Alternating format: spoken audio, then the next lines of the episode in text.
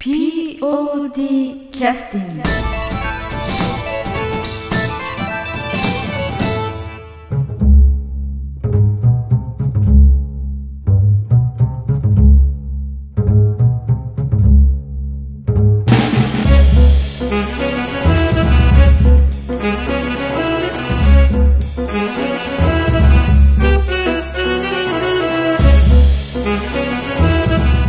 劇団 POD ポッドキャスティングです。この番組は富山県を拠点としたアマチュア劇団である劇団 POD のポッドキャストです。劇団員や関係者ミュージシャンやアーティスト他の劇団の皆さんにご出演いただきましてオリジナル制作の劇中音楽を交えていろんなお話をしている番組です。はい、えーそれでは劇団 POD のポッドキャスティングを始めさせていただきます、えー今日来てくださっているのは、えー3月に公演があるクロノスに客演として来てくださっている、えー劇団スバルの、えー島拓也さんでよろしいでしょうか？はいよろしくお願いいたしますよろしくお願いします。はい、ちょっと待ってくださいね。失礼して胸元をちょっと今いじらせていただきます。はい。あのー島津さんは、えーっと劇団スバルに入団されてからどれぐらいですか？11年にななりますかね。えーっとえーっと同期というか大体あの同じぐらいに入られた方と他にえーっともう残ってらっしゃらない方は？ないあの前回の公演の時のはいはい。客、あの大地さん。ーな大地じゃなくて、はいあの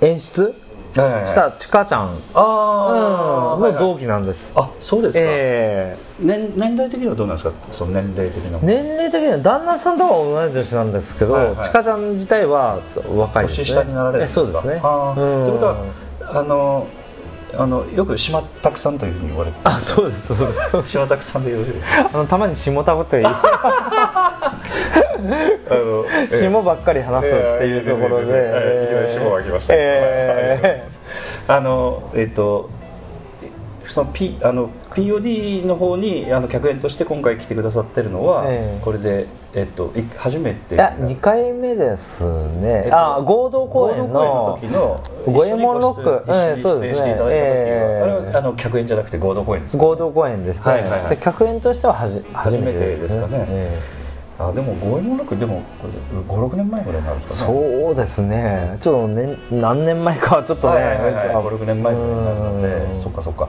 であのえっとニーチェさんとか、うんうんあのニーチェ石原さん。とか、うん。あとその七海玲さんとかはええ。ずっと、要するに先先輩だったりするそうですね。あでもなんかいい雰囲気で、はいはいはい。うん。あただあの私ちょっとわからんんですけども、うん。そこそこの年お年齢であのスバルさんにいらっしゃったというそうですね。何何歳ぐらいで30あれ？30いくつだったかな？あー。ということは、うん。あのそれぐらいになってなぜスバルさんにいらっしゃった感じなんですか？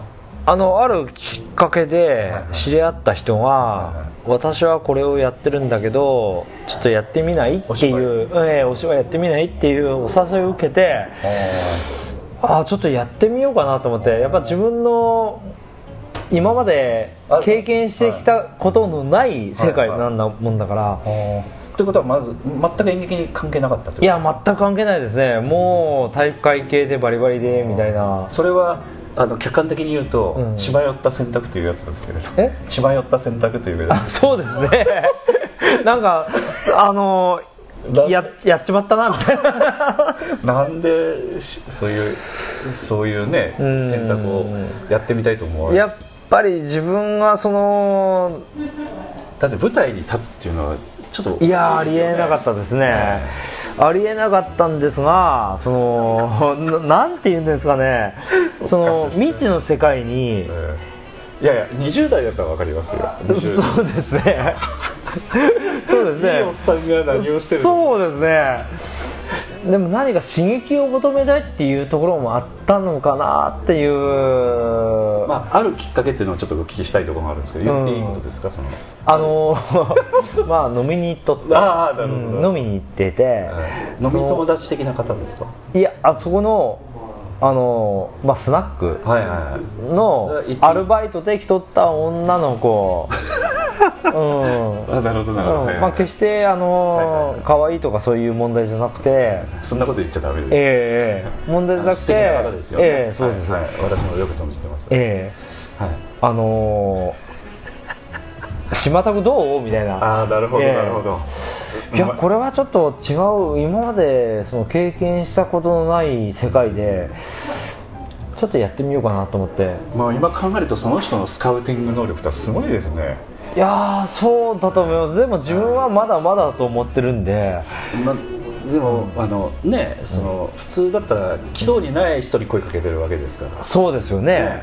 いまだにやっぱり発音とか発声とかやっぱりいやそれはそれ言われますけどただ、うん。お芝居の場合っていうのはやっぱりその、なんて言いますかそういう発声とか技術的なことも大事なんですけど、えそんな人がそこに存在してるっていう存在感っていうのはものすごくやっぱりお芝居としては重要なところなんで、ええ。あのそういうところをおそらく見込んで声かけられたんじゃないかなとは思うんですよね。まあそう思いたいですよね、今と思えば、はいはい。今思えば、はいはいはいうん。でなおかつそういうふうにノリがいいというか、うん。そういうのが決断してくださる方っていうのもなかなか珍しいんでそうだまあそれもまあ出会い。あうん。まあうん。その時のタイミング。よでしょうね。でも周りの人びっくりしませんでしたか？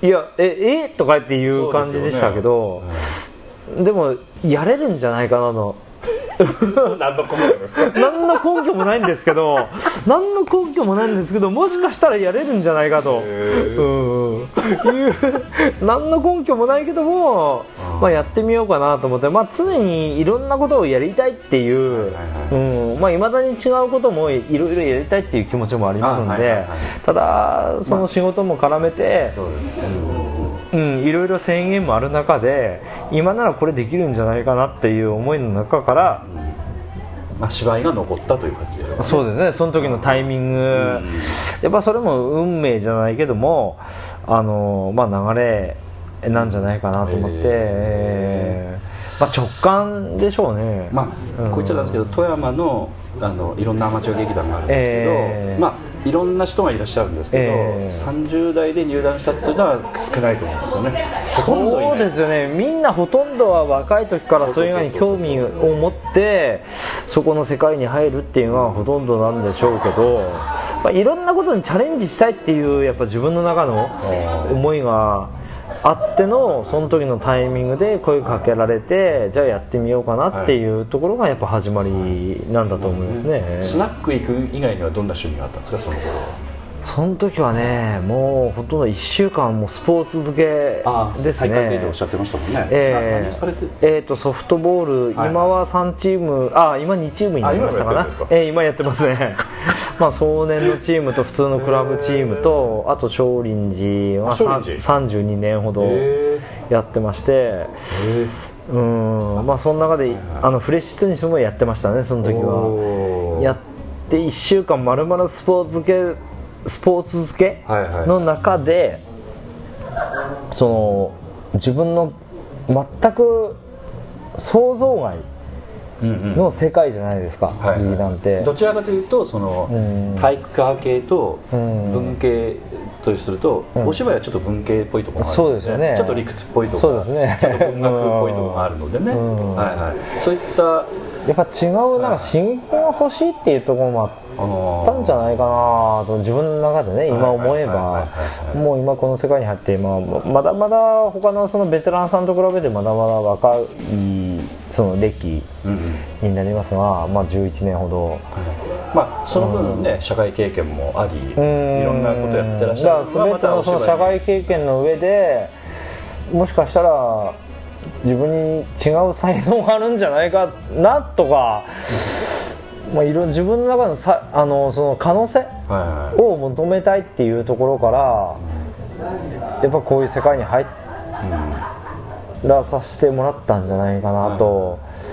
うん。まあ出会いってなかなかねうん。未知のはいはいはい。いろんな可能性を含めた、い。い、ろんなところでいろんな人と出会って、はいはいはい。でいろんなその可能性があるその会話の中で出てくるわけじゃないですか、はいはいその中でやっぱ自分のけ全く経験してきたないところに行くチャレンジ精神言うたらちょっとかっこいい言葉かもしれんけど、うん。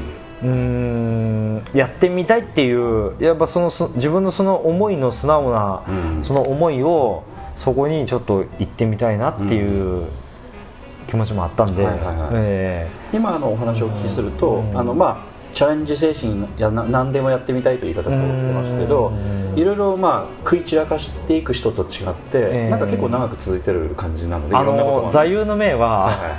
あのはいはい。あなんかそういう継続されることに継続は力なり、ほうん、いうのはやっぱ座右の銘にしてるんで。ということはチャレンジはしたいとただしうん。食いちかつ食い散らかすことはしなくてやるからにはちゃんとやりたいなっていう気持ちがあって。なるほどなるほど、うん。でもやっぱ初めはねいろんなやっぱその自分の思いと現実とのギャップの中で葛藤はありましたよね。あお芝居の、うんまずあのスバルさんのね私ちょっと仕組みわからないですけれども、うん。まあ行きましたと、うん。おそらくあの稽古場行くとうん。志麻さんがいらっしゃったらどよめいたんじゃないかと思うんですけど、どういう目ではないと思います。あ あのそのちかちゃんいうかあの 永井さん。はい。はうんと同時に入ったんで、いはいまあ、一緒に入った時にその一緒に入ったというその安心感がもう多少なりとも。同じ日だったんですか？同じ日です。え同じ日にその見学に行ってええタイミングがあってじゃあやってみようかと。で永井さんはまだやっぱ経験はありましたし僕はど素人ですし。その時あのお互い話したりもされたんですか？見学来たんですけど。いやー今はちょっっとね記憶はないんですけど、はいはい安心感というのはなんかそういう少し会話をしてらっしゃったということかなと思ってうん、多少は会話はありましたよね、あって、まあ、記憶は全然な今はちょっと。永井さんからすると何何このおっさんみたいななんかそんな感じだった？いやそれは分からないですよ。それは分からないですけど。うん。まあそまあその時はね僕今多少髪の毛も薄いですけど、はいはいその時はまだちょっと髪の毛もあったようなうん記憶もあって。おおっさん扱いされるとちょっと失礼だとして、ええまあ10年だからその時はまあ今もそう323ぐらいですかね。まだ茶髪あから黒髪に戻した。あそんな感じの,、ええちょっと長い感じの髪の毛からそそういう装いをしてらっしゃったわけですか？あそうですね、ええ。それもあのちょうど自分の仕事うんうんの独立したあなるほど。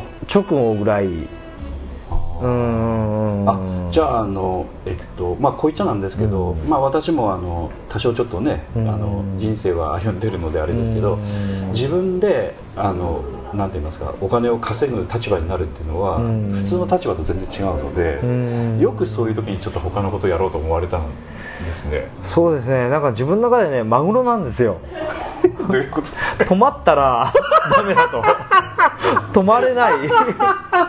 常に動く。常に 常にやっぱ止まらなく突っ走るっていう感じがやっぱ相性に合うのかなっていう感じで常に新しいもの新しいものにだからそれを一つ一ついい加減にすることじゃなくて、うん。あのーそのやり出したことに対して一生懸命取り組むと、いやでうん。もあれです。あのさっき独立と言われましたけど、うん。す相当大変でしょう。な簡単なもんじゃないでしょ？やっぱりね独立した時はその夢しかないんですよ、あうん、やっぱり夢と希望あだけなんですがそれを続けていくことによって現実を真目に当たり、まあうんうん、目に当たりにして。まあ当然、うん入りもあれば出もあるみたいな、うん。を見なくちゃいけないという立場になるわけですからね,、でそのうちやっぱ個人でやっとるうちにやっぱ従業員も増えてきて、要するにそういう人たちの責任も負うわけですよね。そうなんですよ、ね。やっぱそのプレッシャーの中で自分に合うのかどうか、うん。今やっぱ普通のサラリーマンやっとるよりもやっぱ性に合っとるなって感じ始めながらもやっぱ何かは物足りない。えそうですか。やっぱ違うその新しいものにチャレンジしていきたいっていう。仕事に埋没っていう気持ちにうん。ならない方がいいという判断だったんですね、仕事に仕事オンリーにしてしまうとうんうん周りが見えなくなるんであいろんな世界の情報とかそういうものをやっぱ感じながらしなければその仕事にも生かせないと思うしやっぱ自分で商売する以上はいろんな人と知り合っていろんな情報を受けてそその情報をもとに自自ら考えてうん修正するべきところは修正しながら、うん、やっていくと。うんただ今思えばねへやっぱりあのサラリーマンの時の方が楽だったかなと。そりゃそうですようん。そりゃそうです自よ分の時間がすごく取れたなっていう、うん。今振り返れば、まああのうん、サラリーマンの時は、ん。まあ、私もサラリーマンなんであれですけど、えー。ただ世のあの経営してらっしゃる方のね、姿を見るとそんな役割してらっしゃるなっていうかね、うん。割に合わんっていう、まあ、極端に言うとね、それぐらいにやっぱり厳しい世界でお仕事されてる自分だけのあれならいいんですけどね。うんやっぱり他の家族の生活とかやっぱ全部その被るわけじゃないですか、やっぱその責任感っていうのはね、あのー計り知れないすごいプレッシャーかなってよっぽどの精神力がやっぱり鍛えていかないと成立しないのかなっていう思いには途中からなりましたね。初めは軽い思いで。そうですか、うん。えー初めはやっぱり一人でやってそのうち一人従業員が増えて、あこいつらの生活を支えなきゃいけないなと思いながらも、でもやっぱ甘い気持ちがあるんですよ、うんでもやっぱりそのだんだんその仕事の量と、まあ、需要と供給の、はありますでしょ、その中でやっぱ従業員も増やしながら、とまあ、実際はその、そういう時間を過ぎながらあの人を育てるというあそうですね。ことも出てきたりうん、だから最初はねやっぱり従業員も途中でこのやり方なんだとうん。いうふうな感じで受けたかもしれない状況の中で辞めていく人もおりながら、まあ、自分も成長させてもらったんかなっていう。うん。うん。だからあの、まあ本当に今あの正直なお話を、おそらくちょっと酒入ってらっしゃるのでいやそうそうですね。結構ベロベロですね今。ちょっとシードルボードで言葉もなかなか出ない時もあるんですが。あの本当今日はあの実は劇団 POD の,、ええ。あのあの忘年会ということで、ええちょっとお忙しい中無理にねいやいやとんでもないです。申し訳なかったんですけども、もう楽しみにして来させていただきました。実際あの今お話をお聞きすると、普通ちょっと話してくださらないことなのかなと思ってたのは、その最初は簡単に考えてたと、うん。楽に考えてたという言い方をされてらっしゃったんですけど、うん。やっぱそうやっぱそうじゃないと独立しないですよね。そうですよね。やっぱりいいところしか見えないのがやっぱ人間の本質だと思うんで。うんお話をお聞きしてあそういうそういうことなんだなというのはちょっと今、ええ。理解はできたんですけどただあのそういうのそういう仕事をしてる中でその,、うん。その仕事だけにあの没入してしまうと、うん。周りが見えなくなるっていうのをおっしゃいましたけどね、えだからまあ、そういう意味でもそのあのスポーツをしたりとか、ええ。いろんなことをして、まあ、それがまたあのオンオフの切り替えというか、うんなんかちょっとスイッチ切り替えることによって、なんかちょっとね、うん。いろいろなんていうか仕事もこう客観的に見れたりとか、そういうこともあるんでしょうけれどやっぱ多方面から物事を見れるっていううんところが一一番大事なんじゃないかなと思って。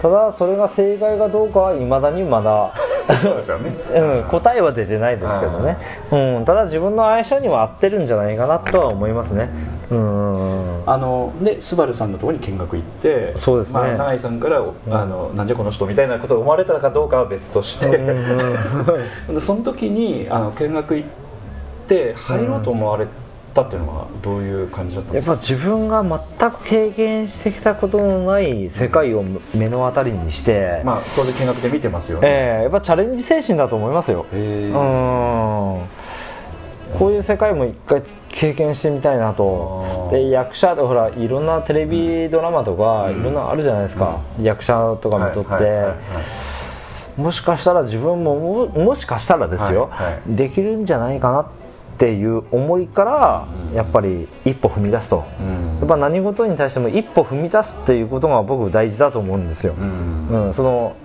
役者以外でも、はいうん、新しいものにチャレンジすると、はいはいはい。でもその中でやっぱこれは無謀やろとか、うんうんそういうその見極めいうのも大事だと思うし、でうちらやっぱ商売するのにあたってやっぱいろんな人と付き合っていろんなところでその自分を分かってもらって、あこの人なら仕事を任せても大丈夫だなっていう、あののを感じてもらいたいなと、うん。うん。だから自分がもしもあやふややったらやっぱ人はねやっぱ感じることじゃないですか。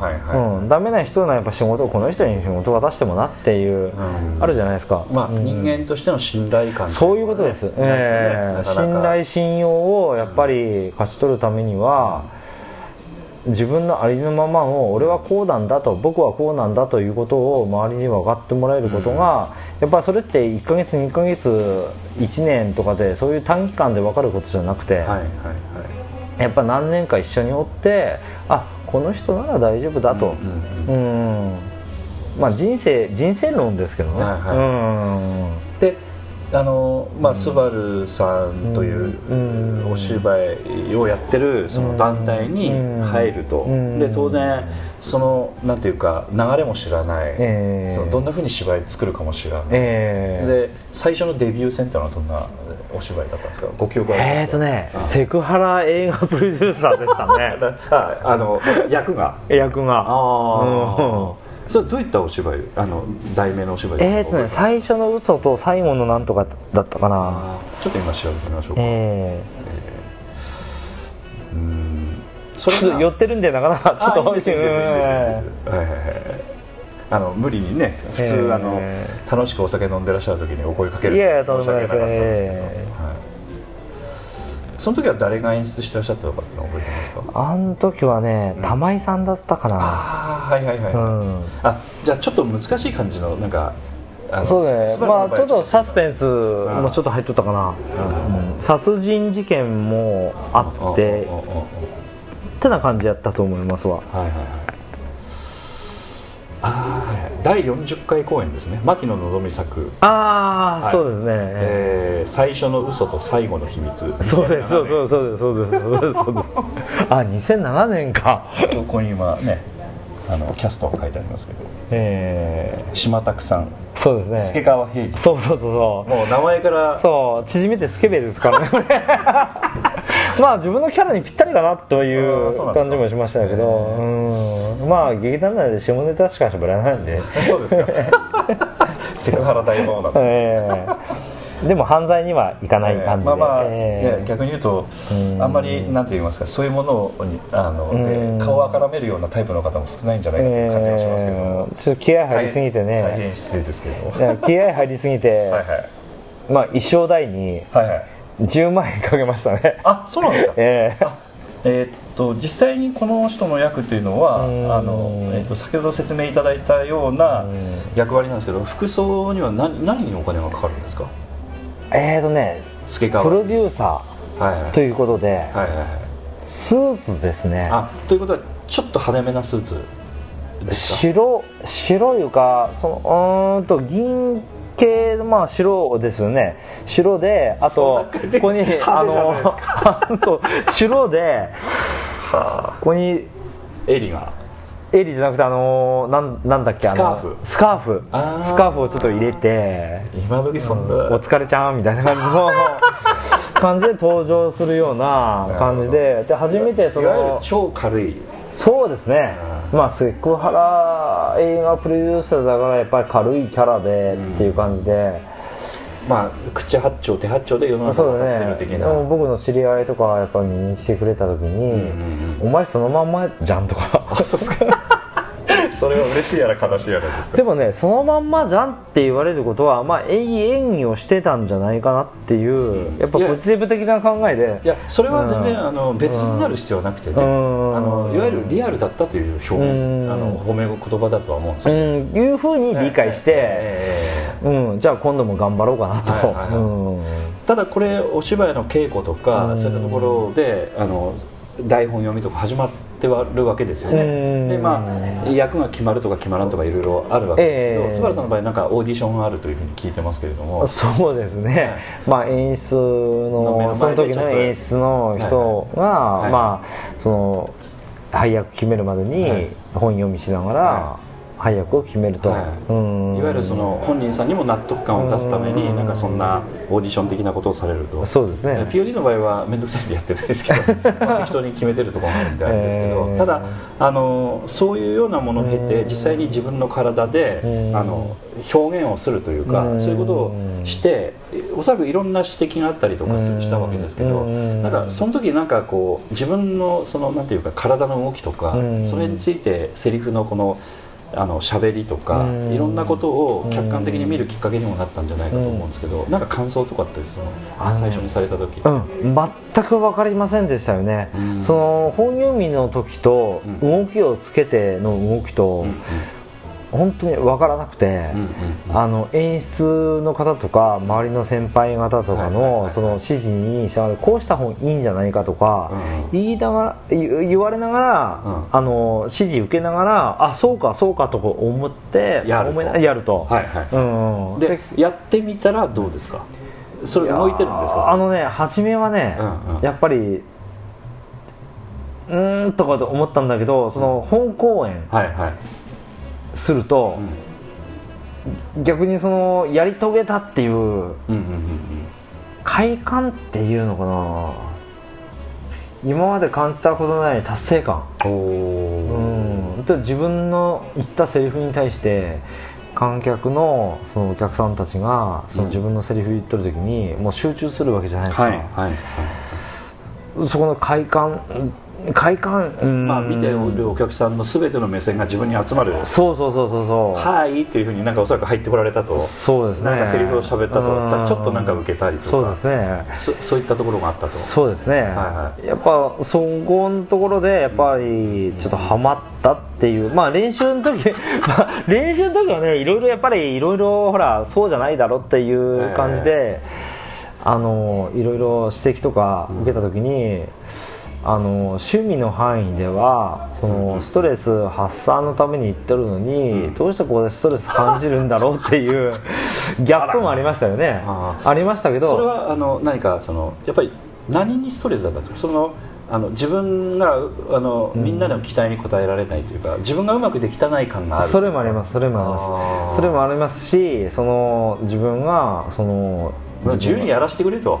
そんな感じですかなそこまでは全然わからない状態でやったんでそれはなかったんですけどその自分がその自分で商売して従業員抱えてトップとしてやっとる中でその一番そのペイペイじゃないですか、はい。劇団入ったら、はいはい。その中でいろんなお叱りを受けたりそういうまあそういうギャップの中で その立場が変わるわけですよね。そうですそうです、うんうん。でも人間として、うんうんうん。あこれも大事なんかなと思って。うん。そのややっとるごとに、なるほどうね、ん、あの原点を見つめ直すという意味であこれはこれで大事だなと思って、まあ、うん。そこがまたあの、まあ、スバルさんのね、うん。あのいいとこだと思うんですけどいろんな立場の方が集まってらっしゃるんだけど、えーあのこうなんていうかねこうヒエラルキーがないというか、うん。みんなわーっとこうね、うん。フラットでやってらっしゃるじゃないか、うん。まあ、先輩後輩というのは多少あるかもしれませんけど、えー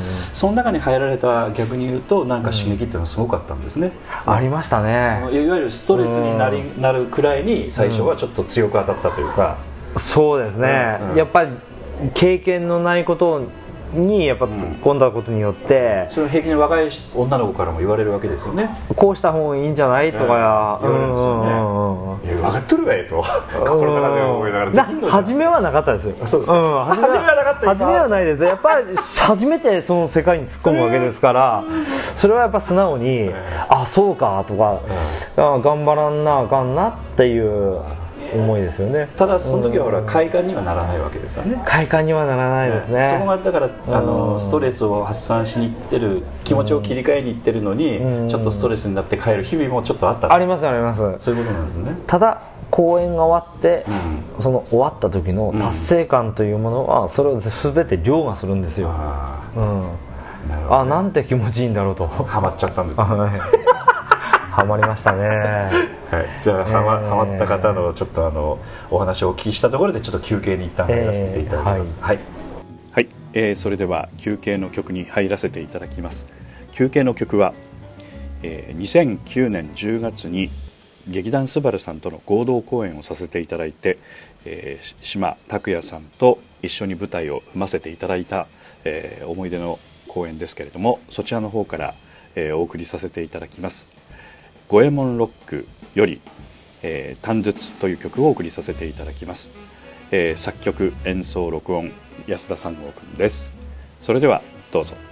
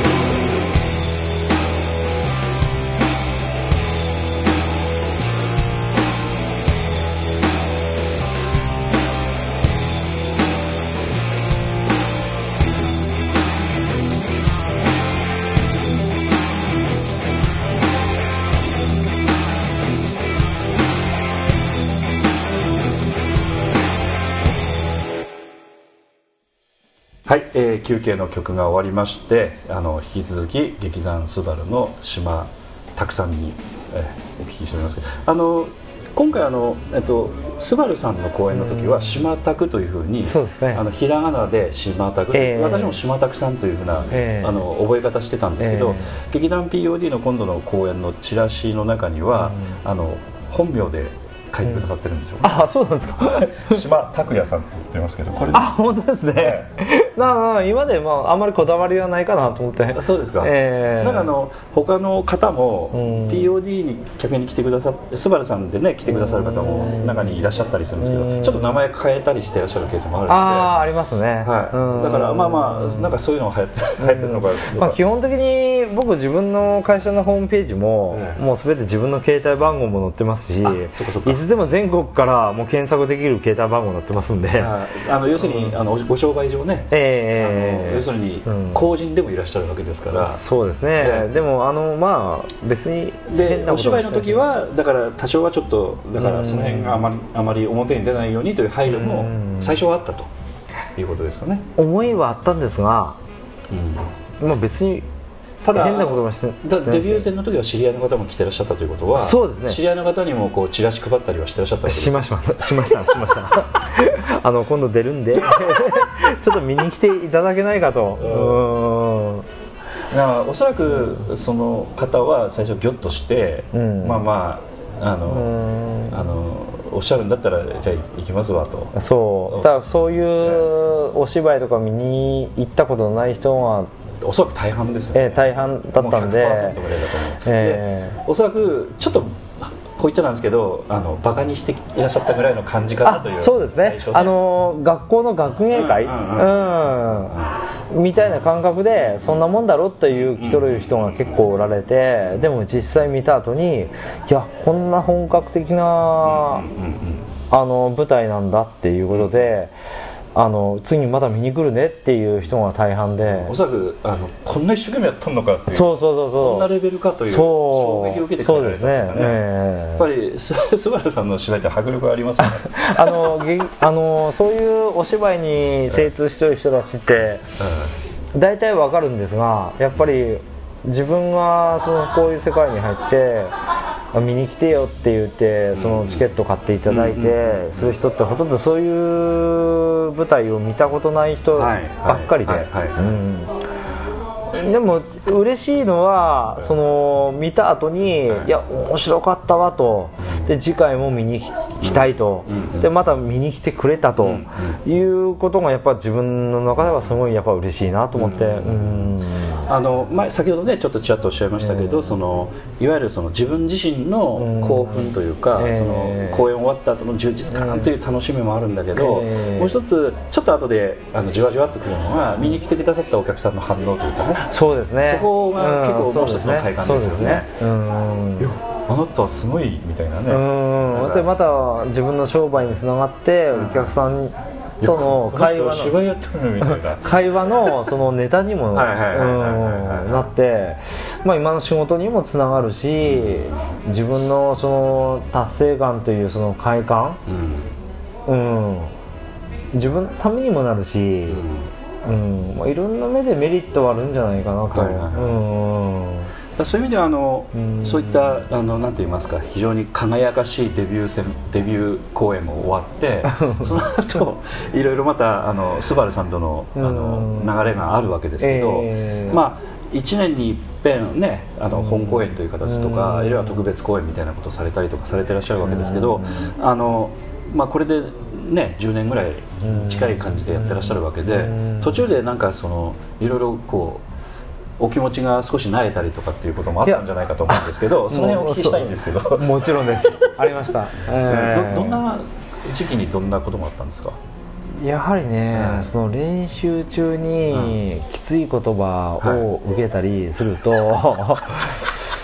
俺はこれでいいのかなと趣味のためにやってるのに、これだけなぜ辛い目に遭わなきゃいけないのかなっていう時もやっぱ多々ありましたね、ありましたけどやっぱ自分の気持ちの中でその継続は力なりっていう気持ちもあり、それは座右の銘ですからね。座右の銘ですね、まあ、やらなきゃいけないっていう、はいあのマストですね、はいはい。うん、なるほど、うん。それはあのビジネスのそのなんて言いますか感覚にも近い使命感。そうですね。それぐらいね。はい。それぐらいに、うん。あのお芝居の方も持っていくようにされたわけですね。そうですね。たただの趣味じゃなくてそこまで持っていかないとうん。やってけんみたいな。やっぱ種に交われば赤くなるじゃないけど 周りがやっぱそうじゃないですか。ちょっと熱いね熱い熱い感じで来るからそのああやっぱ自分もそうじゃなきゃいけないのかなっていう感じも受けながらやっぱ真剣にやろうと、でやっぱ自分が他の舞台を見た時に、うん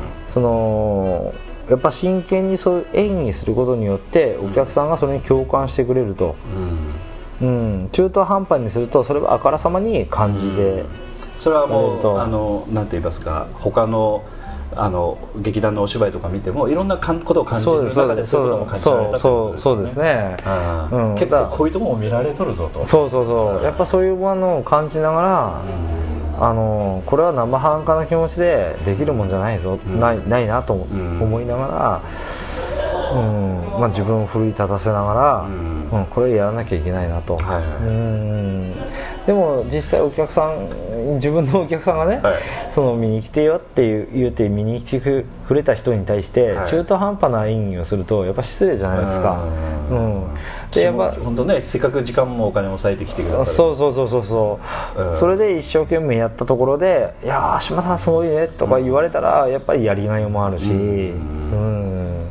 まあ、それも今の自分の商売にもつながることだと思うし、人間性もやっぱそこで見られると思うし、あこんなに一生懸命やっとられるんだねと、はいはい。中途半端じゃないねっていうところを感じていただければ、はお客さんにもはい。それを感じていただけると、ん。え信じながらやっとんがですよ、はいはいうん。あちょっと富山弁でねちょっとだ あれいいがですいいがです あの今お話しいただいたことっていうのは例えばあの今若い人たちがうん。20代とか10代ぐらいでお芝居にまあうん。POD もそういう方が来てくださったりしてうん。あの携わってきてくださってるんですけど私もまあ若い時もそういうちょっと気持ちもあったんですがうん。お芝居という中とそのお仕事というのとともすればそのおお仕事がおろそかになりつつぐらいにうん。お芝居が大きくなってくる可能性もあるのでうん。あのそれをどうバランス取るのかっていうのはうん。あの今ほど言われあの島崎さんがおっしゃったようにうん。その、えーバランスあの一生懸命やってお芝居を一生懸命やらなくちゃいけないというふうに言ってらっしゃるんですけどそれはあくまでもその趣味の範囲内でうん。その本業がおろそかにならないようなバランスでやってらっしゃるということが前提になってると思うんですけど。えーその辺若い方っていうのはその辺のバランスの取り方っていうのはまあちょっと経験不足もあるのええで難しいところもあるんですけど、ええ。実際あの島崎さんはそのその難しさもおそらく実感されながら来てらっしゃったのも、ね。例えばちょっとセリフの,、の量が多いということになると、うん。そのあのお仕事も一生懸命やらなくちゃいけないという、うん。その辺のバランスっていうのはしあのお芝居っていうのもちょっとあの、うん。なんて言いますかその結構時間割くので、ええそうですね。日頃の時間をですね、ええ。その辺はどうどうですか、いや大変なんですけど、やっぱ全てにおいて、うん。その一生懸命。うん。うん。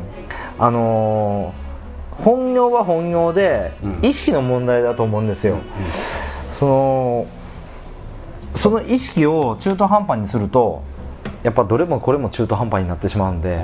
そそ具体的にはどんな感じなんですか？意識をこうというのは。意識はそれは全て仕事につながる。はいはうん、こんなあ中途半端にしてないんだなっていう、はい。周りの人に感じてもらう。あいいお芝居してたねっていう、はいはい。あこの人仕事も一生懸命だけどこれも一生懸命なんだね、でどれも手抜きはしないんだね、はい。っていうことを感じていただければやっぱ全てがい、あのやっぱねえ。そうです、ん。ただあの仕事とうん。お芝居とうん。並行して時間を使えないので、そうどっかですよね。どっか切り替えなくちゃいけないですよね。そうですね。その辺はどんなコツがあるのかなと思って。どうでしょう？いやー集中力でしょうねその時は、おー。ええ。仕事は仕事でパンとだからもう完全に切り替えて集中してると、集中しなきゃいけないですよね、うん。そういうことなんですよね。うん。他のやっぱ従業員の生活もかかってますんで、はいはいはいはいそれは混合してしまうと、はいはい。ただただしそのお客さんと会話の中で、はいはい。あこういうのもしてるんですよええー、とか言うそれはいわゆるそのビジネスの中での会話の一つなんで全然それはね。ええ。ただあのあの仕事の中でもお芝居のことがポワポワと出てきたりとかして、うん。こう練習しないとやばいあそれはね切り替えますそこですよね。切り替えます、はい。ええ。仕事は仕事、うんうんお芝居はお芝居、ううん。ん。お芝居を仕事にあのちょっと絡めてしまうと、やっぱり周りの人は自然と感じてしまうことなんで、それはしっかり切り替えなきゃいけないなと思それは、えっと、最初の頃からそういう意識はしてらっしゃったのが途中からお芝居の比率が高くなっなんかこう、うん。先ほど言われたようにちょっとあの落ち込むこともあるみたいな、うん。そういった時期こそ気をつけてたとかなんかどどんな感じそういう時こそやっぱ気をつけます。う ん本業はあくまで本業なんで、はいはいはい。この本業をおろかさおろこさあのおろそかにしてしまうと、うんうんうんうんやっぱ全てがうまく回らないと、はいうん。あのこの辺あの、うん。えっと、あんまりねあの教えてもらえないというか、うん。もう普通あの趣味の中でのお芝居をしていくっていうのは、うん。なかなかやっぱりあの結構ハードル高い話で、うん。あの逆に言うと仕事さえなくなればもっと芝居ができるのにぐらいの極端な話が、うん。若い人たちの中にあ,、ったりするケースも中にある。真剣にねお芝居してる人には失礼なんですが、やっぱ商売の中での手段ですよね、ううんお客さんとの会話、あの会話のネタ作り、やっぱそういうのをメインにして思いながあらくまでも趣味だと趣味で趣味というところで抑えようと自分で意識してます。意識すると、えだからその辺がないと逆に長続きしないということもやっぱえで。すよね、あのお釈迦さんの言葉で「ほどほど」っていう言葉があるんではいはいい。い加減じゃなくてほどほど、はいはい。うん、やっぱそのバランスですよね、うん。うん。ただでもあの若い人はあのあんまりそういうバランスの取り方がやっぱり、うん。あのあ経験だと思いますよ、そういうことですよね、ええ人生経験の上ではい。どうバランスよくはい。こなすか、はい。ええということは、だ思やっぱり若い人にアドバイスするのは、うん。30代超えてから劇団に入れと、いやそういうことでもないんですけど そういうことでもなないんですけどあのーこの一方向に その見るだけじゃなくて多方面から客観的に自分を見つめるはいはい。うそういうその見方も必要なんじゃないかなと。い、なるほどね。人としてね。うん。うーん。んまあ、なんでちょっとあえてこんなことをお聞きしたかというと、ええ。やっぱ30代でお芝居始められる方自体がやっぱ珍しいので、うん。どうその折り合いをつけて、うん。で特にあのちょうどその頃あの、ね、独立されたっていう話を聞いて、ええやっぱり今日初めてお聞きしたので、ええちょっとびっくりしたんですけど、ええやっぱその辺の折り合いっていうのがないとやっぱりうんねあのもうお芝居自体が続けられなくなりますよね。それやっぱりおそらく先ほど言われたようにマストだと思うんですよね、うん。そういう考え方もね。そうですね。そうなるとあのその辺の考え方っていうのはやっぱりちょっとちょっとはっきりお聞きできてありがたいなと思って、うん。まあ、あのあまり聞いていらっしゃらないと言いながらもそこそこ聞いていらっしゃるこの番組だったりするので、うん。あのまあ、どの辺がねそういったコツなのかみたいな。意識の問題ですよね、あのーあ俺は絶対そんな無理だわっていうところやったらもうそこで人の成長は止まるんですよ、うんうんうん。でもその無理だわっていう思いではなくて全てに対してやらなければならないっていう意識に変えて変えるとやれないことでもやっぱり人は、まあ、才能じゃなくてそのあのやる気ですよね。うん。うん。あの才能というような持って生まれたものじゃなくて、うん。やる気です。頑張ってやる気でえ培ってきたものの方が大きいみたいな、そうですね、あのーよく言われるのが1%の才能で99%の努力、トーマス・エジソンさんですかね、うん。やっぱ努力とやる気、はいあの思い一つだと思うんですよ、すべてが。うん。ねあのーただ楽してお金儲けとかじゃなくてうんやっぱりやらなければならないっていう自らそれを作り出す。うん。なるほど。でどこでそこそこのそのいろんな辛いこともいろんなことがあるけどもなんて言うんですかねそのまあうん結論から言えばそのやっぱりやらなければならないいうシチュエーションを自自ら作り出してやると、うん。でやりてあげた後のその達成感っていうやっぱ快感を覚えるとそこからは逃れられないっていう。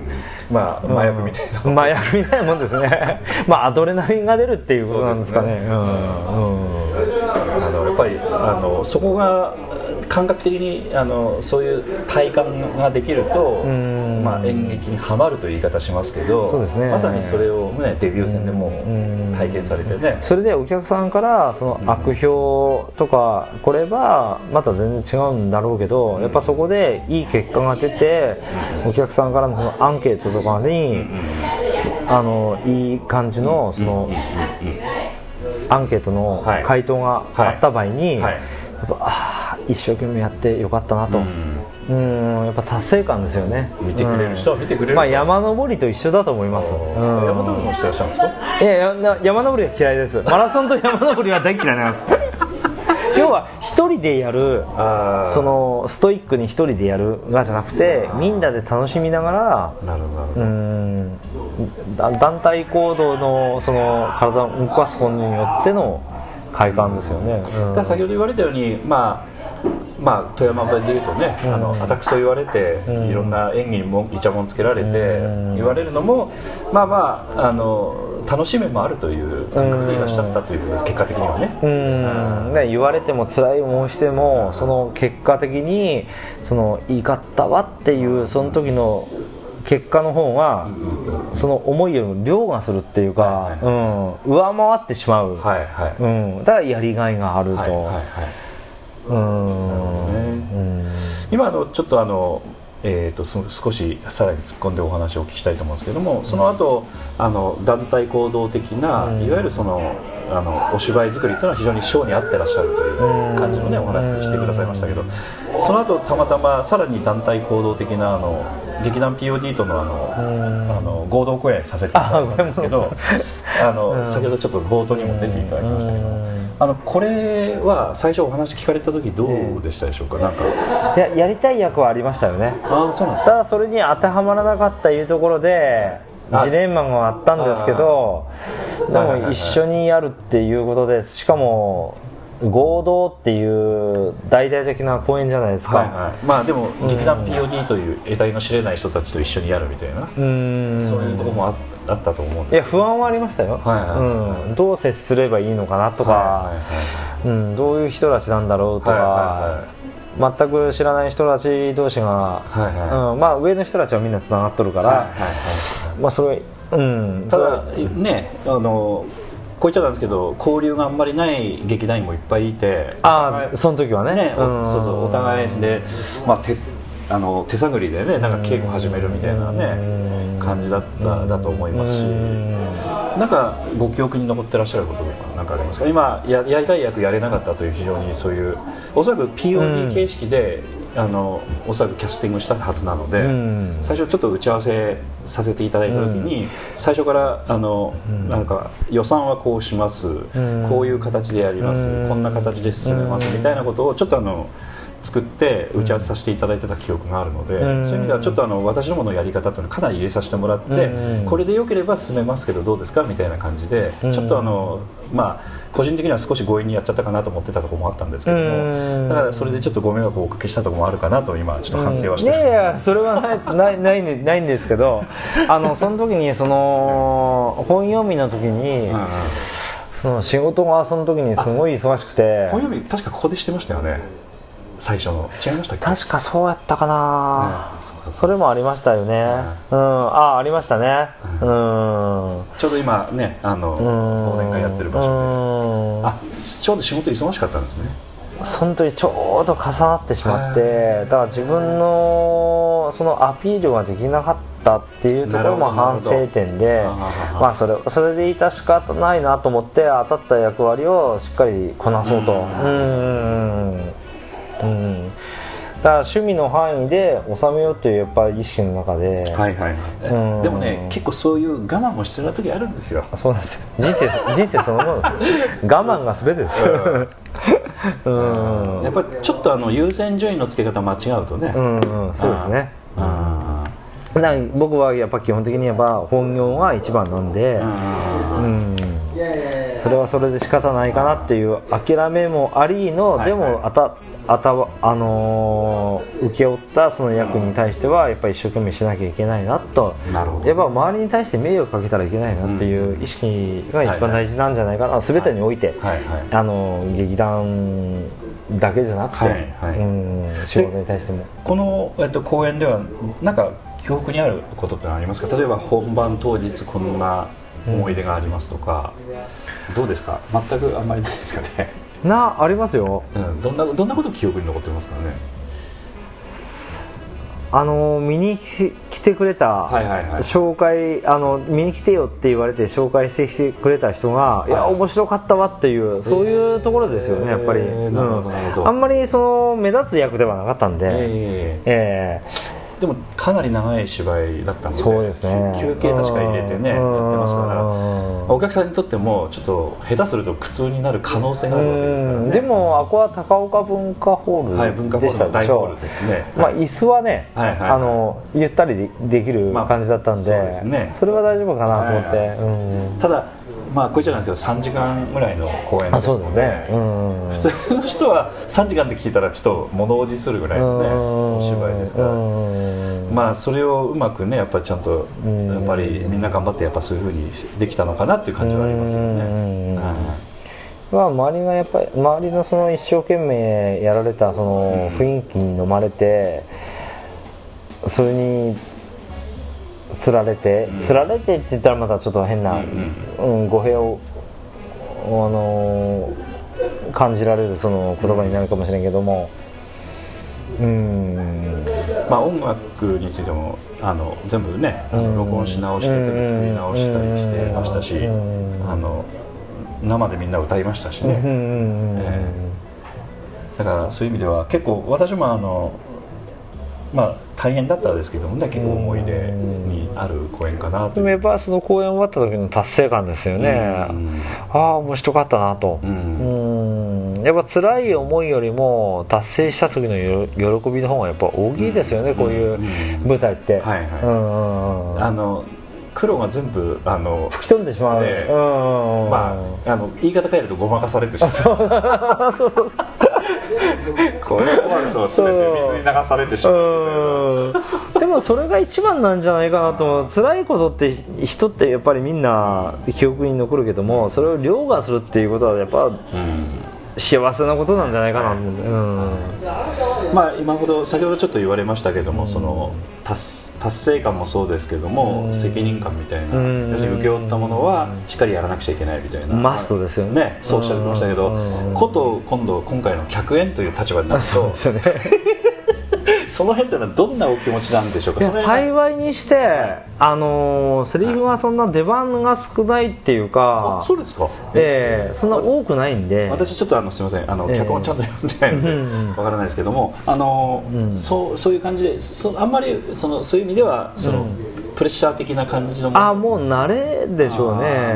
前回自分のそのスバルの公演の時に、うんうんうん結構出させていただいた役だったんで、えー、と前回は何だったかな？ちょっと待ってくださいえー、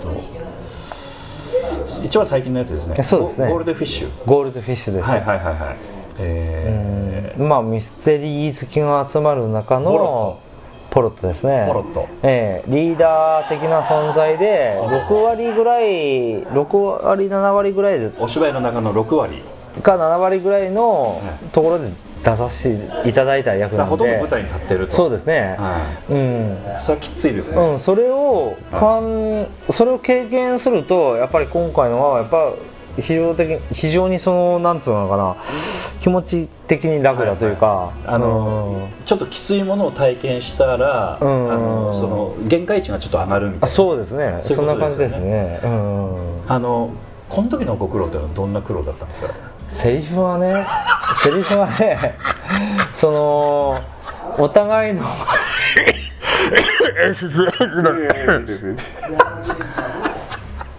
僕だけじゃなくて、はいはいはい。他の人も飛び飛びのセリフの中でポンと入らないセリフが多かったんですあよちょっと難しいんですね。そうです。あの会話の流れの中でその流れの中の会話のセリフじゃなくて、うんうんうん。途中からポンポンポンと入るセリフのところが皆さん結構多くてなるほど。非常にみんなそのああ大変だなっていう、うん、あところがあって。の流れで覚えられないっていうやつなんそうですね。うん。あだか覚え方が特殊なんですね。そうなんですね。それはきついそわのやっぱ皆さんやっぱりああ大変だなっていうところで。で演出の方からもやっぱりなかなか出ないセリフのところもあってそこのセリフカットしますと。あ言われたところもあって。あ。でカットされされたところでも絶対ここは自分で譲れないよっていうセリフがあったんですよ、はいはいうん、それはやっぱ練習中にカットします言われても言いましたね。ああそうですか。悔しくて、はいはい。うん、ただやっぱり演出もあちゃんと。やる気なんだったらやってくれと、うんうんいう感じで受け取ってもらえたと思って、はいはい。まあチカちゃんのやつね うん。でも俺あチカさんさすがだなって思ったのは、そこでやっぱり理解してもらえたりするとこところがうん、あまあ、こう言っちゃうんですけど私あの以前にもポッドキャストのこういった録音にうん。確か五右衛門ロックのとこだったと思いますけどうん。永井さんにちょっと出演いただいてうん。お話いただいたこともあったんですけどうん。か可愛らしい方じゃないですか。そうですね。うん今吉田マー君のお嫁さんですからね。うん。その方が要するにそういうその演出としてちょっと要するに厳しめなそういう話もされるっていうこと。うんやっぱり演出っていうのはやっぱそういうべきなんじゃないかなって、うん。まあ、理解もしつつで自分の悔しさもありつつ、でも彼女に対してこれだけ一生懸命やってああダメや言うたところを、まあ、黙ってやったけども、そこでダメやって言われたら、まあ、それで諦めようとは思ったんですけど、あ言ったとうん、カットすると言ったところはあえて言ったと。言言いましたね、うん、そこで理解してもらえたところは逆にありがたいと思いつつ、あさすが永井さん分かってくれてるなというところもあって、さすが同期やと。うん、まあ同期かどうかわからんけども、うん、それは僕も感謝してますし、あの理解してもらえたっていうところがすごい嬉しかったですよね。うん、うんこのお芝居というのはやっぱり、あの大変申し訳なかったですけども、劇団 POD の日程ともろかぶりでございます。そうですよね。本当申し訳ござい南本さんにしてもその東さんにしてもいやーこれは俺見てほしかったなっていうところもあって。うんこれは見たかったうね、ん。本当にまあ最初の最初の嘘はいはい。のあのはいはい最初の舞台とはいはい以来ぐらいに結構多めに出させていただいたなっていう。時すごい多かったんですかそしたら。まあそこそこね。あ結構出てたやんっていう、あの見に来てもらった人から言われて、へうん。まあ、それよりも多かったですけどね今のやつは。やっぱりあのそのなんていうかお芝居の中のいろんな役割によってうん。当然劇団員もいっぱいねうん。いらっしゃるわけですからあのちょっとそういう脚本によってはねちょっと多めになったり少なめになったりすることがあるんですけど今回は結構そういう意味ではきつかったぐらいの感じだったんですね。そうですね。ね。いあのーうん、最初の時はああこれ大変だなと、うん。うん。これもやっぱり集中力で。集中力ですね。ね。うん、もうやらなければならないと。日頃の仕事に全く影響なく。そう。あの影響なくしましたね。ええ ああのやる気だと思うんですよね、人は全て。うんどこでそのモチベーションをどこで保つか、うん。どういう意識で臨むのか。はいはいはい。うん。劇団とかそういうことじゃなくてうん全てだと思いますよ。全てに関わることなんじゃないかなと、はい。うんで今あの以前にもちょっと客演で出ていただいた、うん。まーさんとか、うん。ななみさんとか、あのニーチェさんもおっしゃってましたけど、えー客演で出るっていうのはえらいプレッシャーだという言 い方うをんしてらっしゃったんですけど、その辺についてはどうですか？正直ね、ええ。今回のその客演の要請来た時に、えおお大丈夫かよとかと思いましたよ。思いましたけど台本ちょっとパッと見た時に、えその前回のセリフが大変だっただけに、うん、やってやろうじゃないかと。あなるほどなるほど、うん。多分大丈夫だろうと、はいはいはい。うん。で一回あの、まあ、五右衛門ロックでね一緒にやらせていただいたということもええ多少なんかあったんですかね、あのその島崎さんからすると、うん。あの勝手を知らない劇団ではないと、ああそうだね。知りあのー顔を知ってる人、うん、その劇団以外で付き合った人も一人うんおられたもんでううん。ん。劇団以外に付き合いがあったと？いやいやいろいろちょっと言えることなんですけど。それ言ってほしいんです まあまああのーひこちゃんですか？あわかりました、それじゃ聞かないえーひこちゃんとはね結構あのーそのそのあのまあ10年ほど前に、まあ、一緒にその飲む機会があって、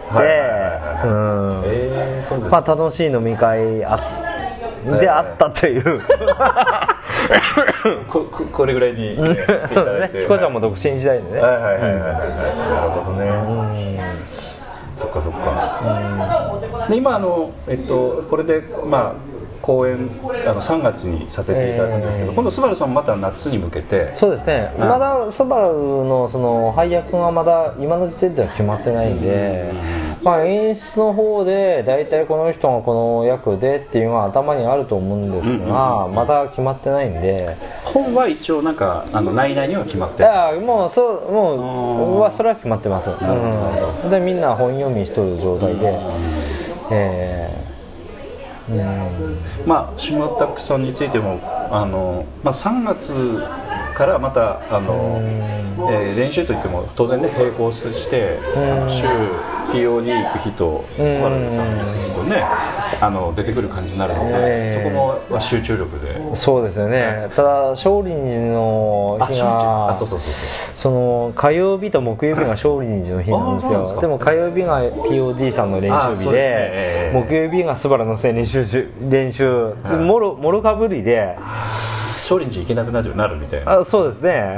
でもそれはやっぱりまあ30何年もやってるしそれはまあ今の道場の人にも理解いただいてまあちょっと重なるんで、はいはいなかなかちょっとたまにしか顔を出せないよとはいはい。いうのはちょっとご理解いただいて。しばらくだけ。ええしばらくだけ、うんうんうん。あのすみません。ちょっとあの今たまたま出していただいたので、うん先ほど一番最初におっしゃった時に、ええ。体育会系だとおっしゃった時に、ええ。ちょっと少林寺の話されてたので、えちょっと詳しくお聞きしたいんですけど、ええ。すみません。興味本位で申し訳ないんですけど、ええ。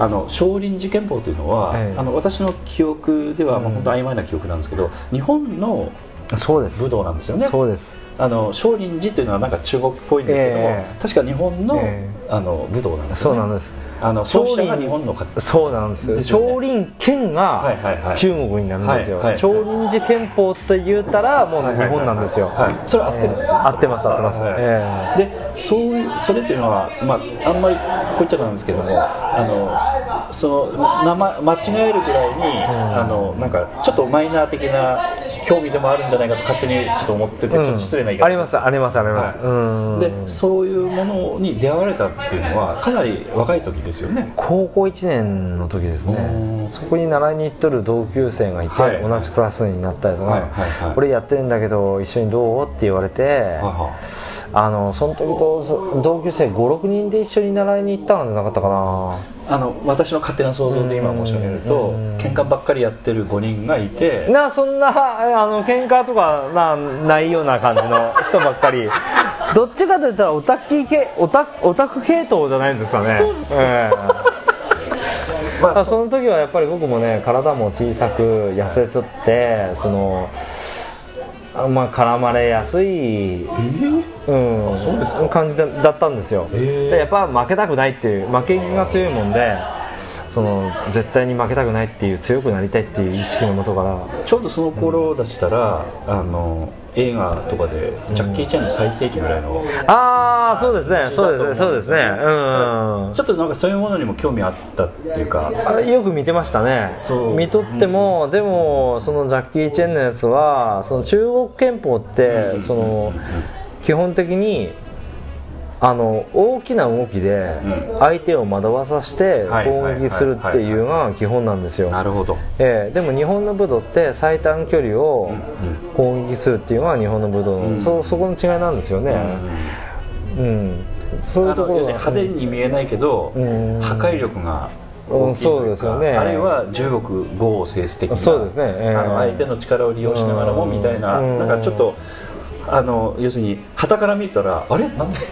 みたいな、うん。要するに肩が動いただけなのに、うん。なんか相手が吹っ飛んでったとか,、そんな感じなんですよね。だから要はね、うん。僕見る感じではやっぱり合気道と空手道を足して2で割ったような感じなんですよ少林寺は。あのー合気道はやっぱ銃法相手の力に任せて、まあ、に少林寺もそうなんですけど、はい。少林寺は突き蹴りもあって、そのその合気道の要素も。合気道と少林寺って技の名前一緒のやつが結構あるんですよええ。ただ技の違いはその手のつかみ方、はいはいあの掛け方の時の手の上か下かだけの違いで、体の崩し決め投げの基本は一緒だと思うんです。なるほど。ええ。そういう意味ではちょっと最強みたいな感じもありますよね。要するに両両方のいいところ取りみたいなところ。まあやる人にやる人で変わるんですけどまあその意識のもとにどれだけ修練を積むのはいはいはいかはい。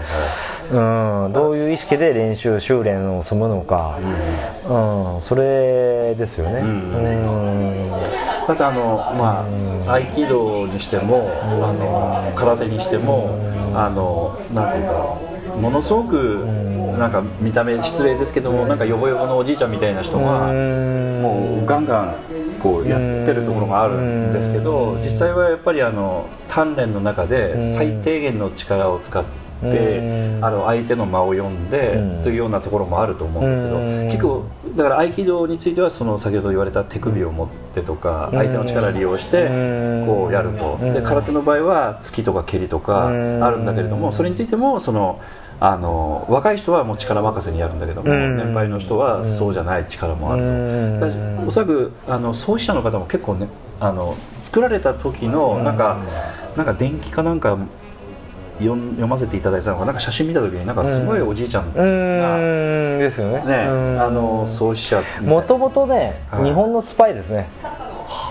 うん、中国に行ったあの日本の昔でいうスパイですわね、それ諜で報員というやつですかね。そうですね、はうん、そんな感じで行ってたんですがその入り込んでやっぱりいろんな武道を学んでらっしゃったっていうことですかね。あのやっぱ少林寺に入った入られたんですよ。あそうなんですか。本当の本山の方に。そこであのちゃんとした資格をへ取られてあこいつはすごいぞと。いうところで日本のもともとあった古武道と掛け合わせて自分で創始されてうん。古武道の素養は終わりだったってことありますね最初からあってうん。ありまありますありますあります。なるほど。うん、だから本当の少林寺の技もその基本的な技を見るとあここは一緒だなっていうところもあるし、うん、でも基本的なところはやっぱ崩し決め投げっていう銃法でいうとその基本は変わらないと思うんですが、うん、少林少林拳はやっぱり相手のその 大きな動きうんうんうん例えば動物を元にした動物の動きを元にしたその動きではい。相手を惑わさせて攻撃するっていうところがやっぱ基本だと思うんですね、はい。少林拳は、少林寺拳法はその相手の技をかわしつつその最短距離で相手、うん、棋戦を制するっていうところですかね、そこの違いですかね。やっぱ中国と日本の対対峙するその人の距離感もうん。少林少林拳は間合いですようん。ねその距離結構離れた感じでうん。一瞬こうくっついてまた離れるみたいな。いや間合いはね多分一緒だと思いますよ。間合いは一緒です。なんか少林寺拳法の方がなんかなんか密着感が高いというか近づいてるんじゃないかあーまあ一緒じゃないですかね。えというまあその辺あの実際にこうあの大会とかもうん。出ていろいろそこそういう指導なんかも今それぐらいのお年ぐらいになるとやってらっしゃる感じなんですか、え C 指導みたいなこととかあのあ指導はしします。あの審判員もやってますし。ただちょっと巡り合ったその相手の人、はいはいやっぱ少林の大会ってその相手あってのはあは大会なんで。あ相手あっての大会。相手あるいうかその演舞っていう2人で一緒にやってはいやるあ二人一緒にやるものも2人一緒うん大会はね。うんうん。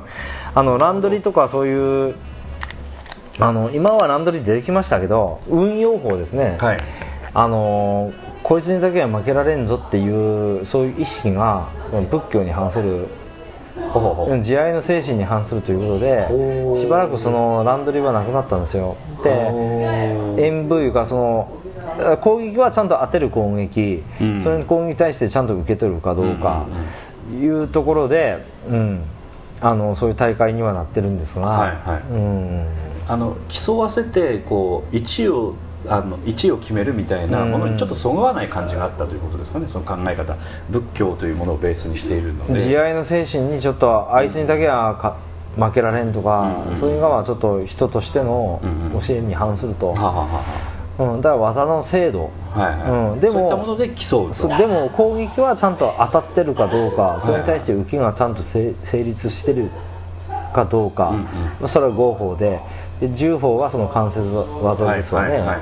関節技はちゃんとその崩し決め投げの法則に乗ってるのか、うん、いうところで点数をつけて、うん。なるほど、うん。ということはあのなんか戦うというよりも、うん。あの技を磨いていくっていう感じなんですね。そうだ。お互いにその向上しようよと、うんうんなるほどなるほど、うん。でもあくまでもやっぱご真実なのでやっぱ武道だし、はいはい。その武道をそのスポーツ化じゃなくて、本当に武道としての、うん。精神的なものをそうかですねそうですねそうですねそれもありますね。うんうんうんちょっとあのまた機会があったらぜええひちょっといろいろまた教えていただきたいと思います、ええあのいやどうぞ。いやあの少林寺拳法されていらっしゃる方は私はお会いしたことがあるあそうなん。ですかあ今あの POD の門口さんも2段あそうなんですか？大学で2段で、へええやっとられたもんで。ああそうなんですか。ん。あの全然あの言うとおそらく突っ込んでいろいろいじめられると思って言わないんだと思いますけどそれはあのどういった機会にそういったコミュニケーション取られたんですか？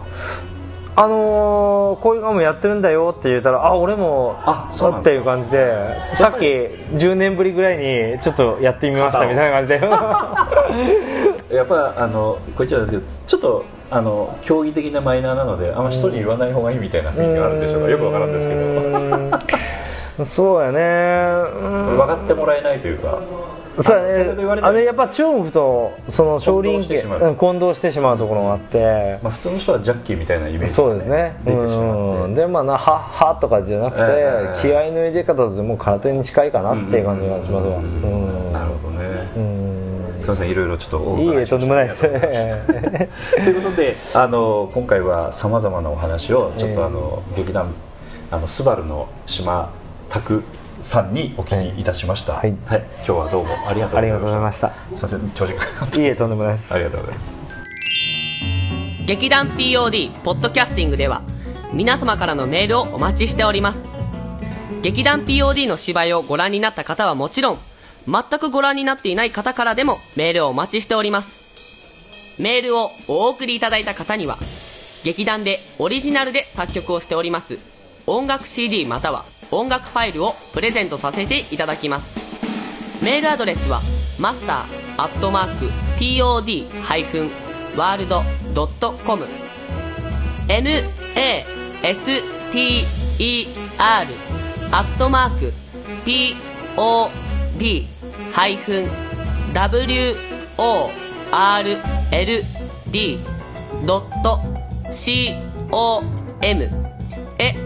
直接メールをお送りいただくか劇団 POD のオフィシャルウェブサイトの送信フォームからお送りいただけます。Google などで劇団 POD と検索してください。劇団 POD のオフィシャルページのトップ画面のインターネットラジオのリンクを開いてください。そのポッドキャストのページに番組へのメールはこちらからとリンクが貼ってあります。そちらからお送りください。もちろん Apple の iTunes ストアのこの番組のページのレビュー欄からの感想もお待ちしております。またオフィシャルページのトップページに Twitter と Facebook のリンクも貼ってありますので Twitter フォロー Facebook いいねもお待ちしております。それでは次回まで。